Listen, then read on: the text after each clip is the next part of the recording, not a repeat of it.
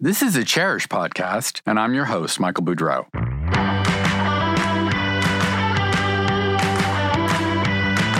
I'll be taking you for an inside look behind the glamorous facade of the interior design industry. At a time when every aspect of the business, from sourcing to trends to marketing to dealing with clients, is undergoing rapid change. I'm pleased to have with us today one of the most acclaimed interior designers in America. Bunny Williams has defined American style for more than 40 years after what she terms her apprenticeship at the iconic firm Parish Hadley, a stint that lasted 22 years, Bunny went out on her own in 1988. Since then, she has refined, updated, and amplified the idea of the American home, always with a hint of the comfort and hospitality she learned growing up in Virginia. She not only runs her own interior design firm, but she also designs furnishings and accessories for Bunny Williams Home and Ballard Designs, and outdoor furniture for Century. She's the author of six books, as well as the editor of a tribute to Parish Hadley. And she is a more than generous philanthropist. Her work on behalf of the Kips Bay Show House year after year is unparalleled, and Kips Bay is only one of several organizations she actively supports. She is a huge believer in the power of education and has served as a mentor and guide to generations of younger designers. Bunny has an innate understanding of how people live and what they need in their homes.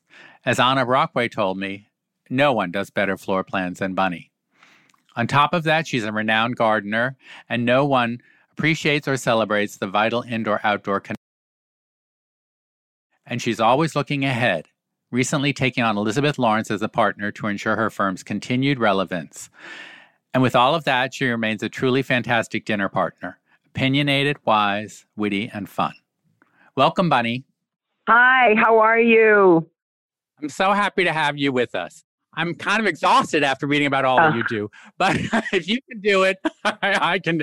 I can try and keep up.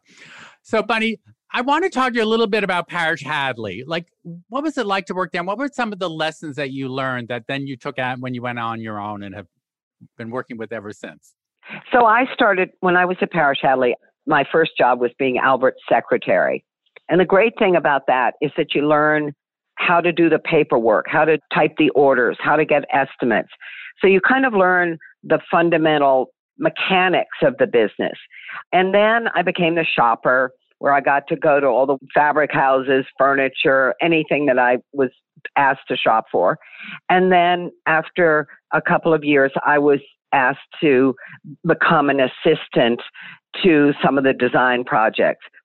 What was interesting with Albert is that because he'd been a teacher, when we would sit down on a project and we had a floor plan, he would say, What do you think? How would you put the furniture in it? And of course, all of this was new to us. And you're like, Wow. And then he would correct you. He would point out what you were doing wrong. But he made you think about it in the very beginning instead of just doing it for you. So it was inclusive. It was so inclusive. And he was, you know, the same with, he would say, okay, well, why don't you put together a fabric scheme for this room? So I would put together things and he would say, where are these fabrics going? What are you going to use them on?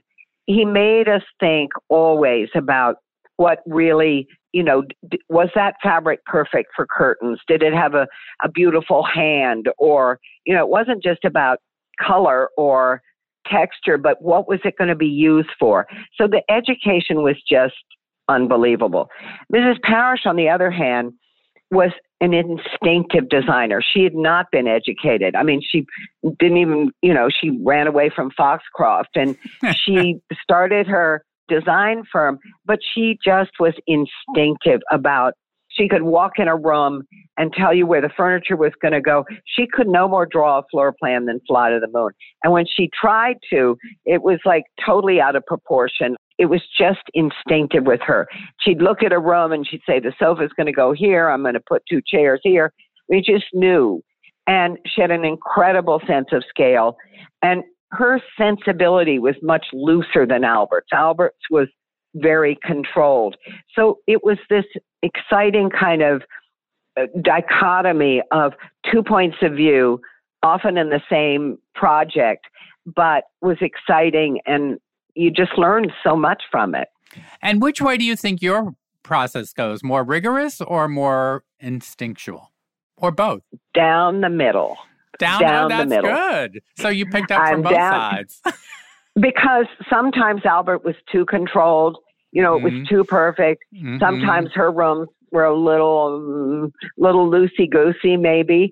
So I feel that I start with design, but then I'm always wanting to put the throw over the back of the sofa or mix it up a little bit so you don't feel that it's so controlled. Right. One of the things that you always said that I love is it's got to be a place to put your drink down. Totally, totally. And, you know, I always say Mrs. Parish could get more chairs in a room than I ever saw in my life. But, you know, she was always thinking that there were going to be lots of people and everyone needed a place to sit. And you do, you sit down in a chair. And if you don't have a place to put your water or your glass of wine or whatever, you're miserable. I mean, you can't, you sort of don't function. So I think from her, you learn this you know, sensibility of people being in a room. Albert, on the other hand, often would arrange a room for a serenity and almost a sculptural quality, but nobody could sit in it. Yeah. I think of Albert's rooms often as perfect photographs. Total perfect photographs. Once he had, he used to play around with his own apartment. I mean, the apartment he lived in literally till he died, which was not a grand apartment on 85th Street. But he used to change the living room all the time. And sometimes there was a sofa, sometimes there wasn't. So one time we used to go by after work and have a visit with him. And I went there once and he'd taken all the furniture out of the living room and there was a round table in the middle of the room with three chairs and a light hanging over the table. And I said, Albert, I feel like I'm in an interrogation room. I'm not coming back until you get a sofa. but you know, he was trying to be as minimal as possible. Right, because so. he was a more modernist one of the two, clearly. But oh, totally, totally. And that's what was fun. Albert was always looking for the newest artist, the newest fabric, the newest whatever. And you know, he instilled in all of us that you can't stay the same. I mean, you can't, you, first of all, don't do the same thing over and over again. It's boring. And be inventive, try something exciting. That's a fabulous lesson. And it's kind of to unleash you in a way to try new things. Right. I think is really exciting. So when you finally went out on your own, how did you get the confidence to do that? Was it scary? I mean, how did that happen for you? Did you finally you had enough or? Well, no, the interesting thing is that by the time I left, I had my own clients. I mean, over the years, they'd worked with you. Or they recommended me to a friend or mm-hmm. whatever. So all of a sudden, I had my own business. The thing that made me not do it sooner is I was always worried about the business part of it. You know, Parish Hadley had a they had an accounting office and you didn't have to pay the bills or collect the money or whatever. And I always thought, oh, I hate that.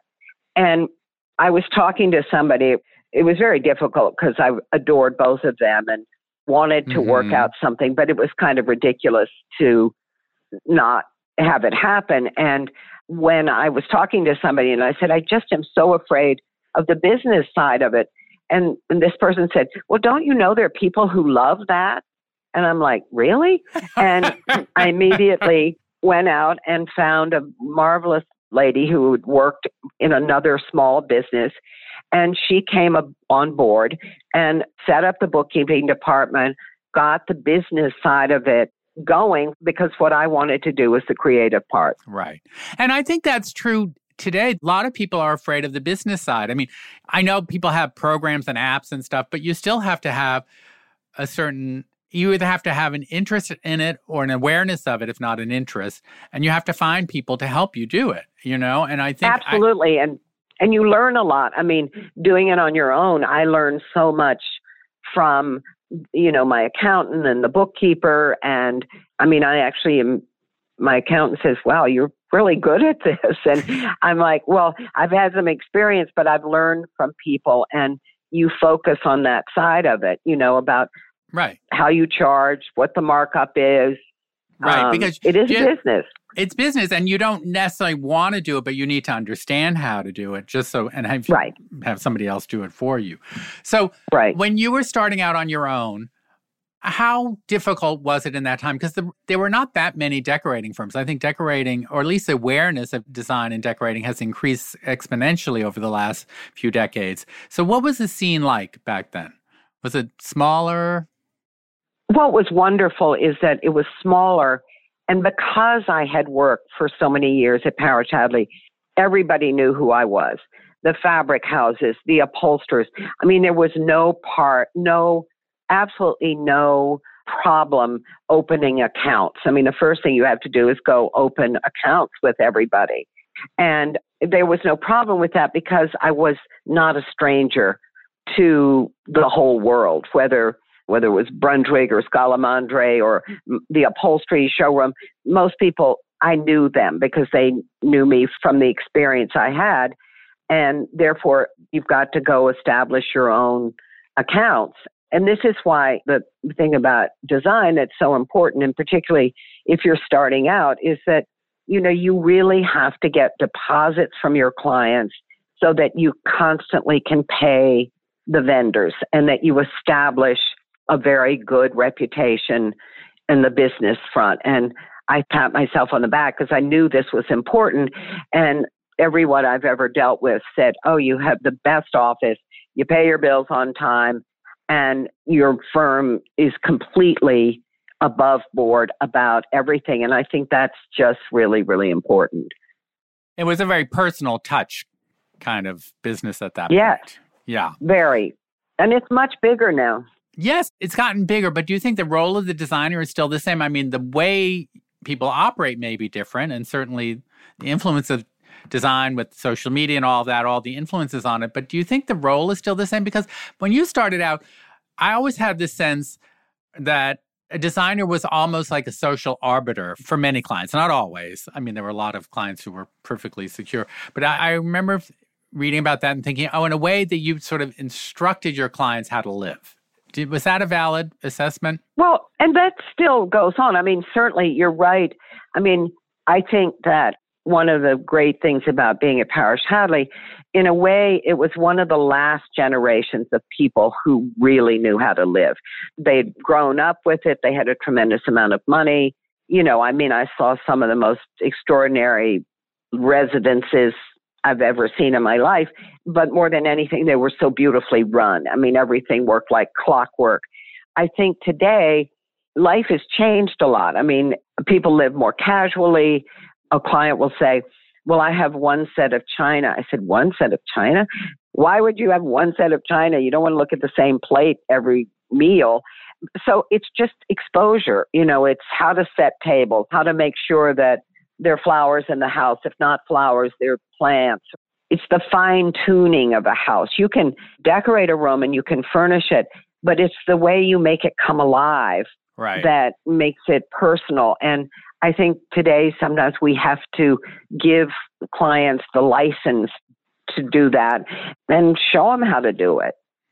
Right. I think in a way, the designer, really good designers, are kind of instructors in that sense. Oh, sure.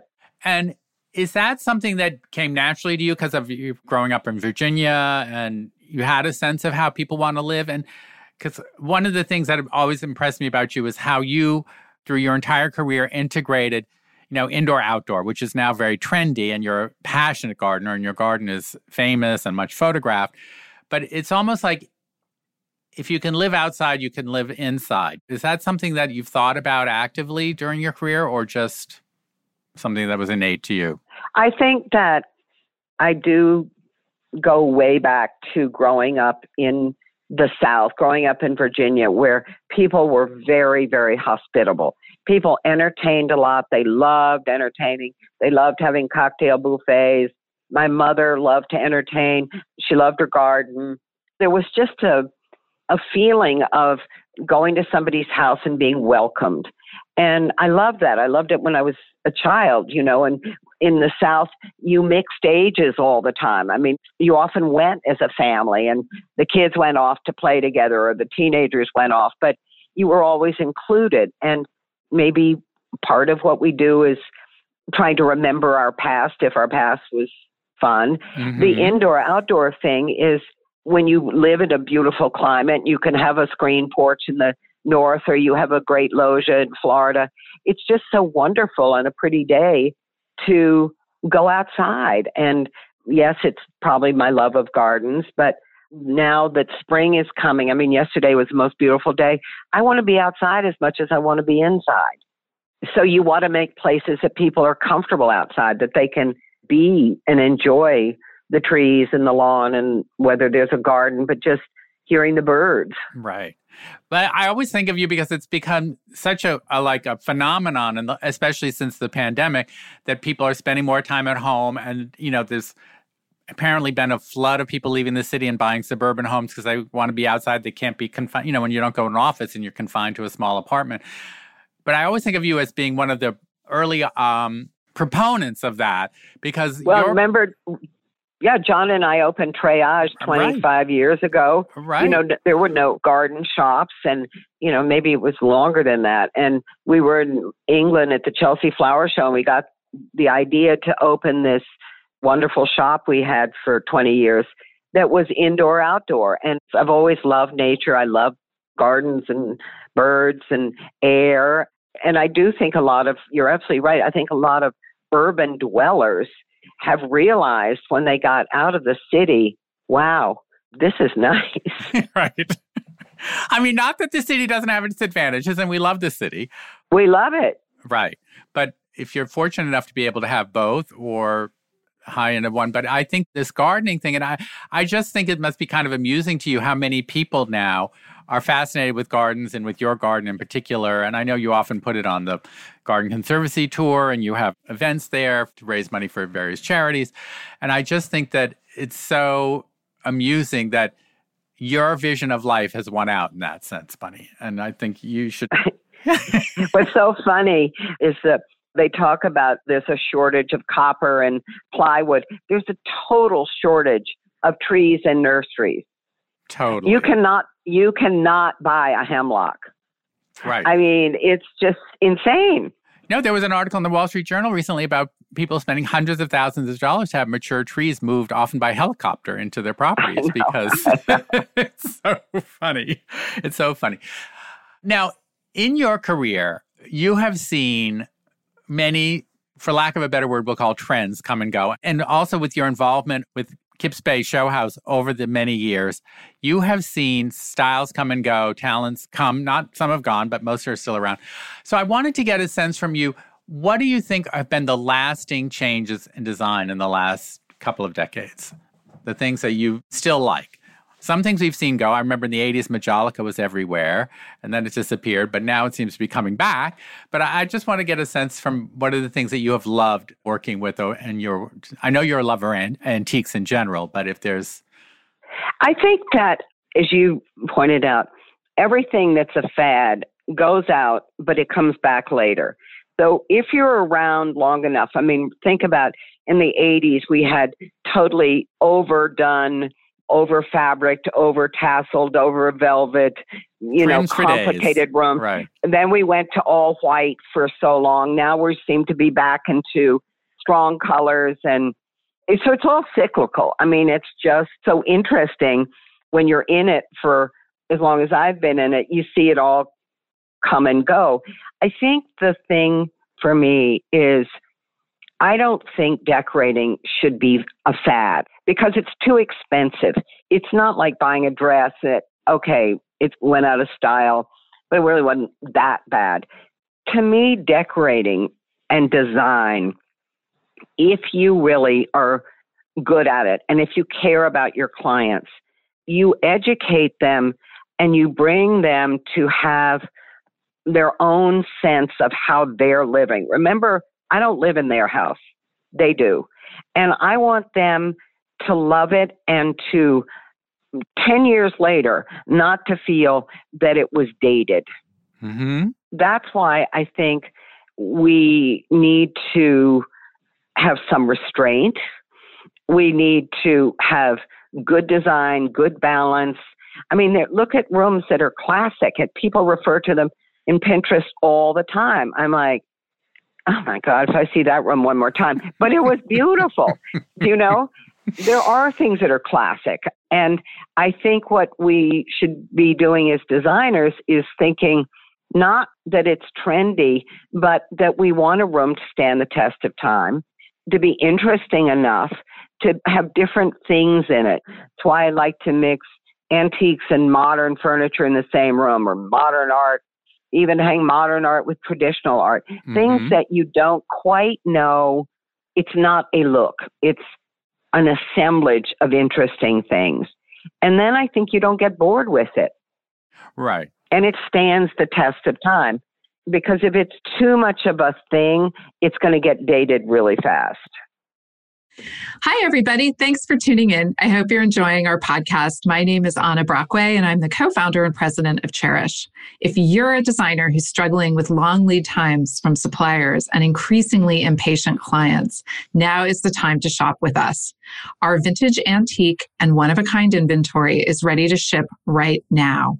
To learn more, visit chairish.com. That's C H A I R I S H.com. And now back to the show. And how do you approach like the architecture of a room, the scale of a room? Because as I quoted Anna Brockway, she said, you do the best floor plans. But you, you know, if you move things in and you can move them out, classic things are going to last. But how do you approach creating the outline of the room? Is that something that you think about? Do you work with interior architects on this? Is it all all the time? I mean, I now most of my projects I spend a third, if not more, of the time on the architecture. I mean, so many clients are building houses, and yes, I work.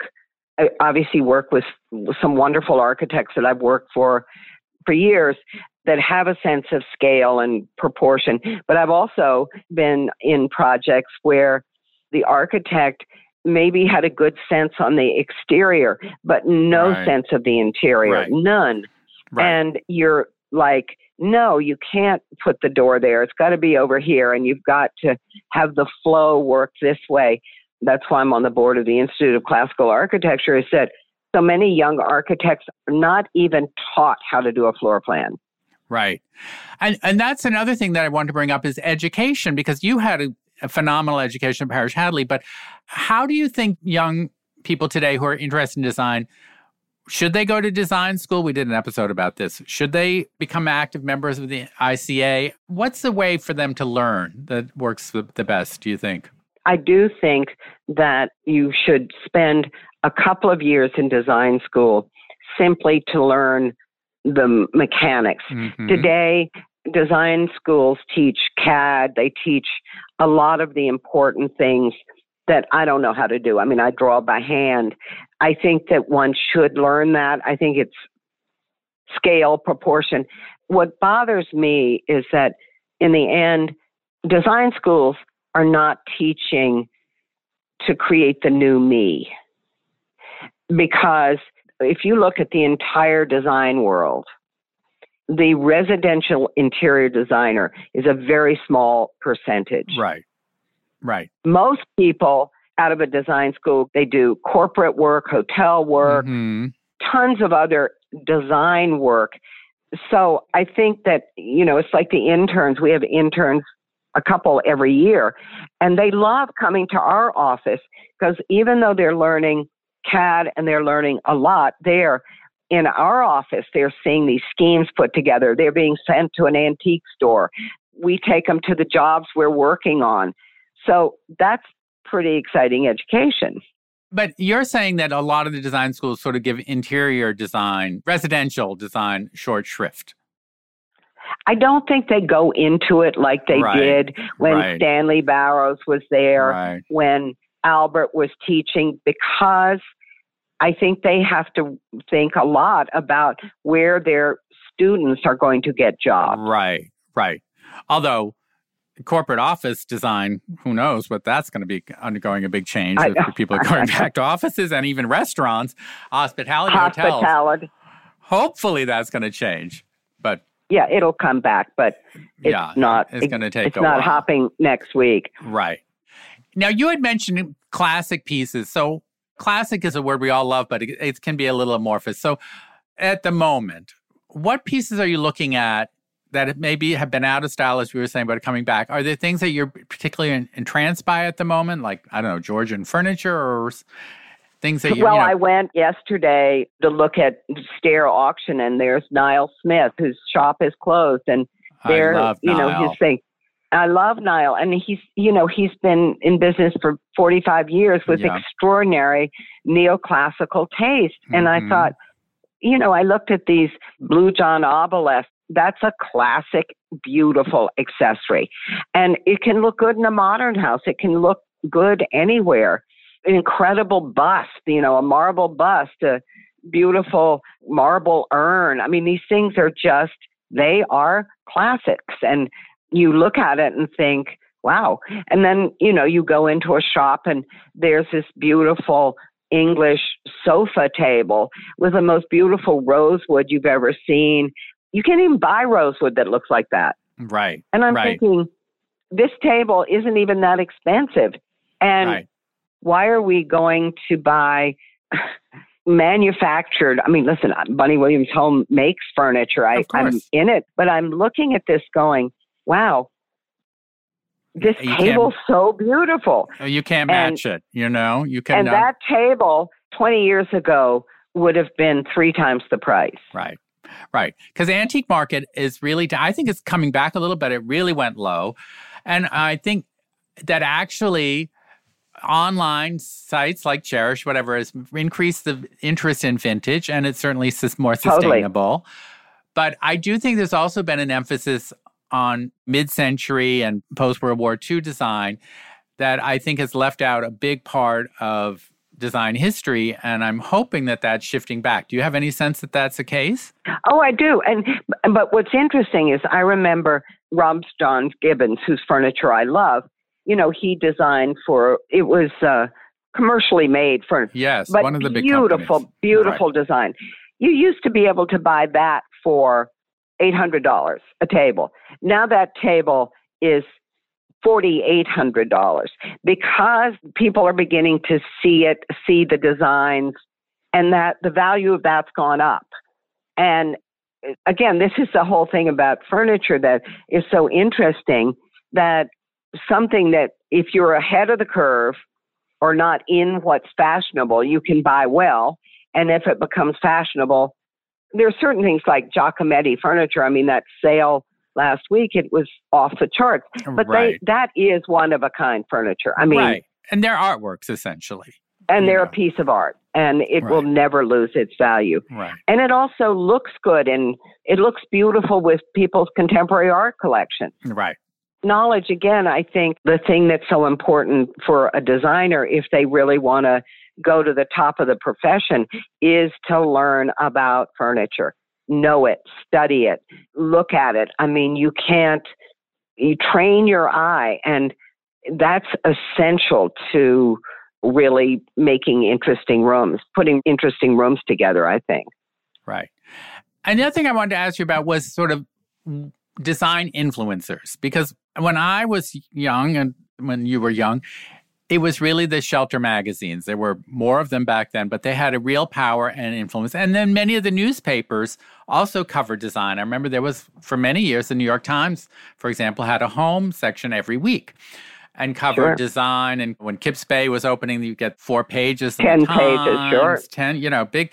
It was a big thing. Now, obviously, media has changed and social media has come along. The internet has changed all of that. And now there's Pinterest and Instagram and everything. And that's, like you were saying, sharing classic rooms, designers sharing their own work. Do you think it's harder for a younger person to figure out what's good or what's not good? Well, there are two things that I feel very strongly about.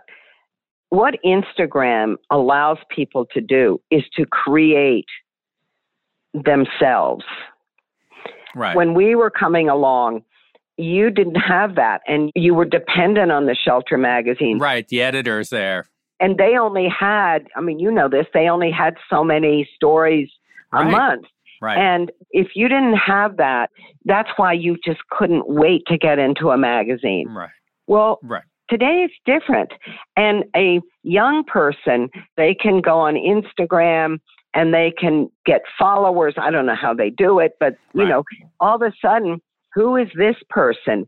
And it's because they've really figured out that part of it. So people get to be well known without needing to be in a magazine. Yes, they'd like to be in there, but they also can create a persona for themselves. What bothers me is that there are too many rooms being reproduced over and over and over again by designers. Mm-hmm. And that comes from Pinterest. That comes from, okay, we've done these classic rooms, shown them, and then the young designer uses that as their inspiration.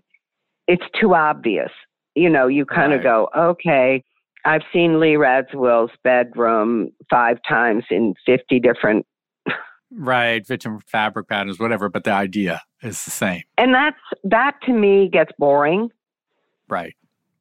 It, you know, it used to be with the shelter magazines, the editors were arbiters of taste. They would decide what was to go in, but I think they also, in a way, mentored the designers that they felt were talented and could give them instructions. Now, I mean, it's great. Like you said, you can create your own persona. You can create your own brand. People like to call themselves brands, you can create your own brand and everything.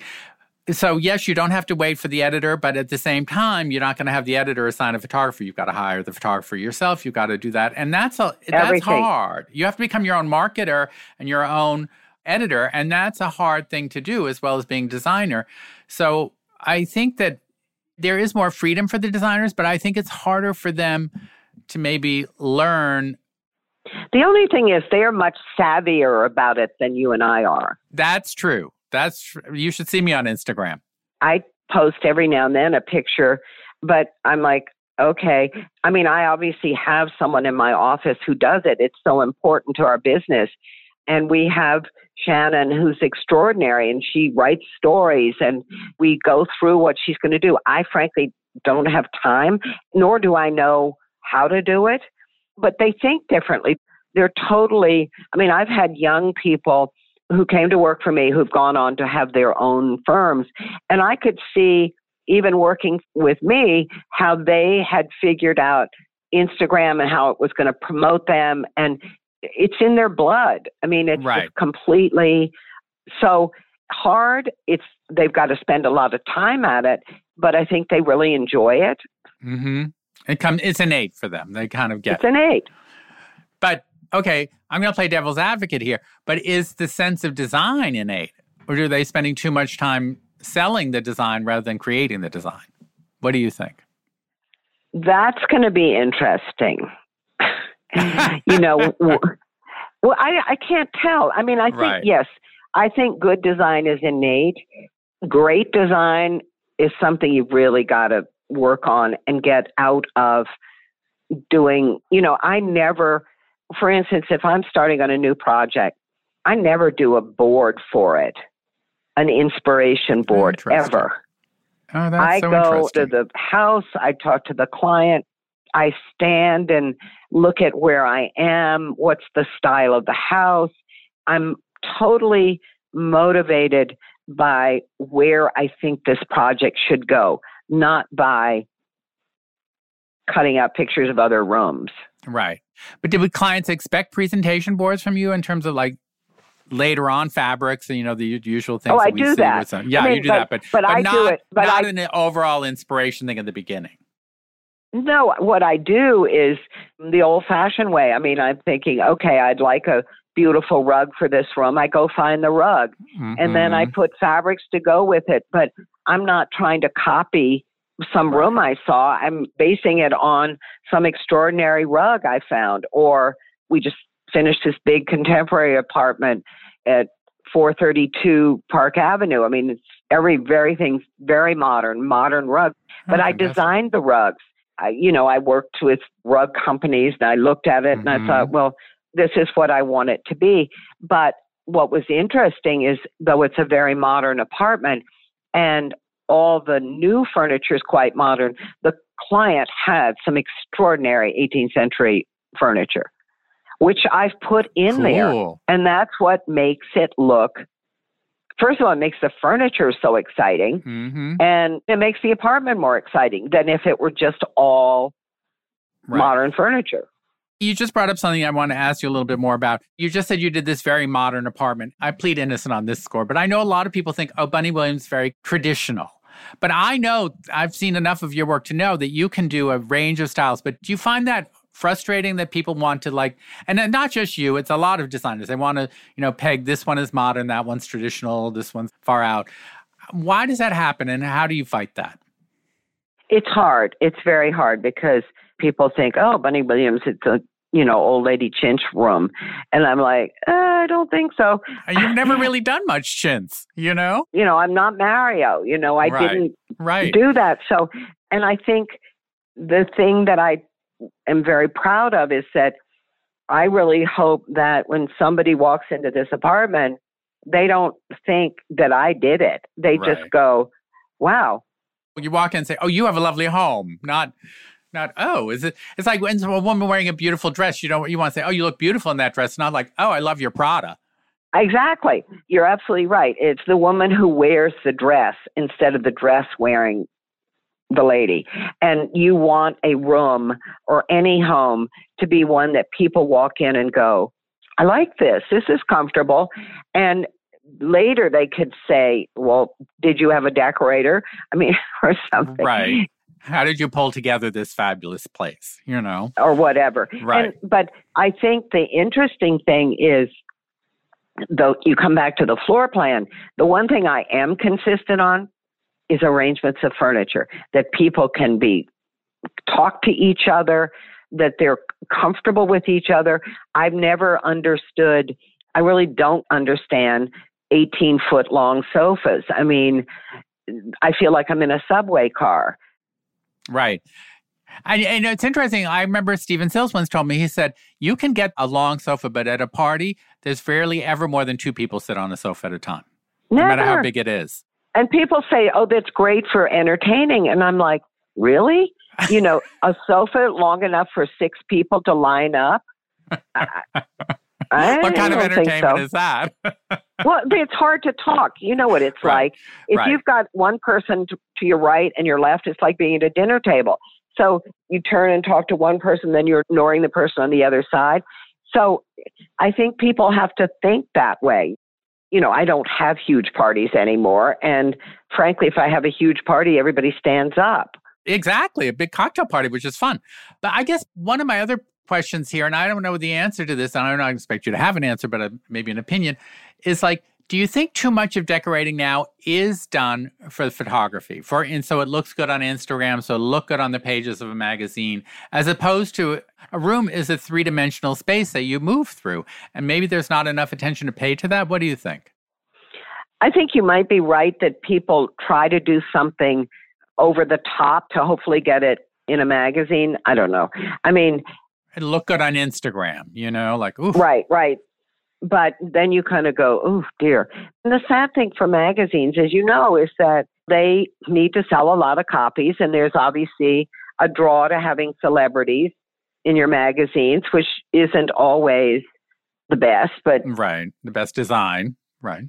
They have to think about you know, eh, I don't know. I, I, just find it very interesting. I think the shelter magazines are having a hard time.